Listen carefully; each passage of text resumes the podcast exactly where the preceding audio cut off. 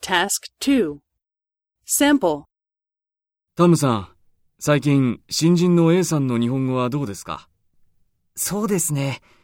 たまに間違えることがありますが、頑張っています。最近、日本語の学校に通い始めたそうです。そうですか。 A さんは勉強が忙しくて、昼ご飯を食べないことがあります。そうですか。はい。それから、宿題の漢字を何回も書き直していますよ。そうですか。すぐに上手になりますね。はい。